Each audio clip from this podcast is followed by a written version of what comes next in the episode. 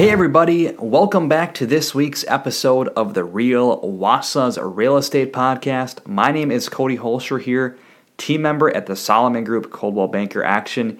And in today's podcast, we are going to be going over the fall market update. So, we're going to be talking about what the market is going to look like from September moving into late November, maybe around Thanksgiving or so um, and, and how it differs from the summer market and maybe some of the similarities between the summer market. So, without further ado, let's get started. The first thing I want us to uh, take a look at is what the numbers are like in terms of sales here this summer right now. So, as we speak, I just pulled the data up a few hours ago. There are 253 homes on the market that are for sale with a median listing price of $270,000. Now, looking at those 253 homes, below $300,000, you're going to find 147 of those that are on the market. So, out of those 147, only 44 of those are available on the market that are not under contract. Now, going above $300,000, there's 106 homes that are listed for sale and only 41 that are available and not under contract. So, overall, the theme of this summer, which is essentially what we expected, was that it was going to be very, very competitive and very high buyer demand. Um, and typically, we do see the most amount of inventory in the summer, um, which we did see, but things have been very competitive. Most homes, if they're priced right, um, especially under that $300,000 price point, have been very competitive with multiple offers and selling over asking. Above the $300,000 price point, those homes have still been selling relatively quick and going, you know, some of them going over ask, some of them under ask, but it still has been a good market for sellers at basically any price point. So, moving into this fall, what do we expect? What are some of the differences that we can expect? And what are going to be some of the similarities. So I would expect that in September, um, as we round out the warmer part of the year, that things are going to remain pretty competitive yet. Um, I would expect that because people are um, getting back into the routine, um, right? Kids are going to school, etc.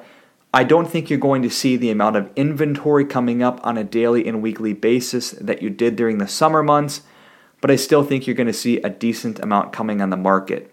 I also think that you're going to continue to see strong buyer demand for the rest of the month as there are still a lot of people looking and a lot of people trying to get into a home.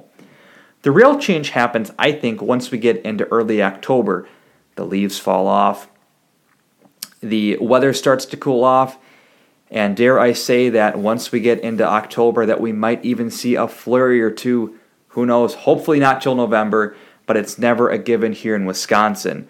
So I think that once we hit early October, it seems like um, the amount of inventory that comes on the market really starts to shrink down.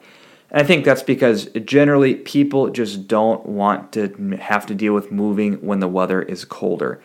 A lot of the people that sell during the summer sell because the weather is nicer. They sell because they don't have to worry about ice and snow and mud and all that stuff when they move out of their house or move into their new house. So I think that that's one of the biggest reasons that you'll see inventory start to shrink. And on top of that, right, as I mentioned earlier, kids are back to school, people are into the routines of, of life and school and whatever they have going on.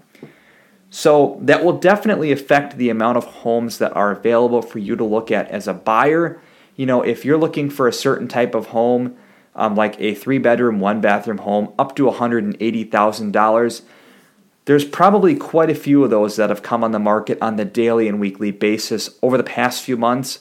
You won't see that quite as much during the next few months. You only may see a few of those a week pop up that match what you're looking for. So, on the flip side of that, you know, as a seller, what can you expect? So I've said that there's less inventory, right? Maybe a few less buyers.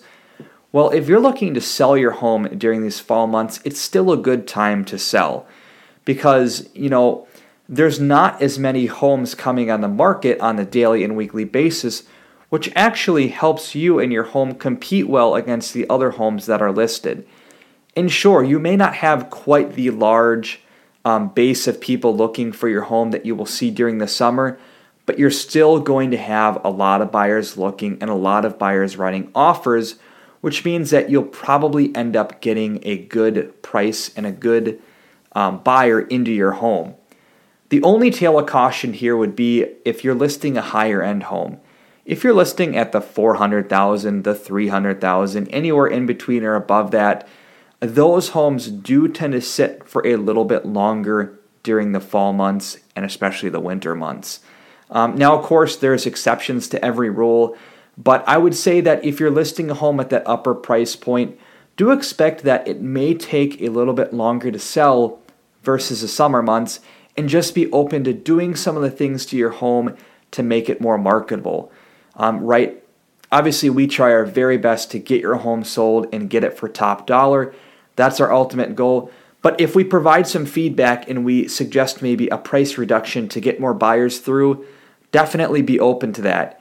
If some of the feedback that buyers are leaving is that, you know, you know maybe one of the, you know, the rooms is a really just bad color, uh, be open to painting it and making it more of an appealing color to buyers. Um, and it's not to say that you will have to do these things. A lot of homes do still sell without anything being done to them. But my point is, is that if you're at the upper price point, the competition is going to be less. The amount of buyers looking at this price point during this time of the year is going to be less. So just be open to doing some of the things that are suggested to make your home more sellable and make it more marketable. So to summarize everything I talked about, basically, as we move into the fall, expect that the inventory is going to be quite a bit less than what it was during the summer months, especially as we get into October. However, on the buying end, it's still going to be competitive. There's still lots of people looking for homes. So if you're buying, um, do realize that you are going to probably have to compete against other buyers. But on the good side, it's probably not going to be the buyer and offer frenzy that we see during the summer when the market is saturated with the highest amount of buyers. So that's going to do it for today's podcast on the fall market update. Uh, we hope that you guys will tune in here in a few months for the winter market update, and we will catch you guys in the next podcast.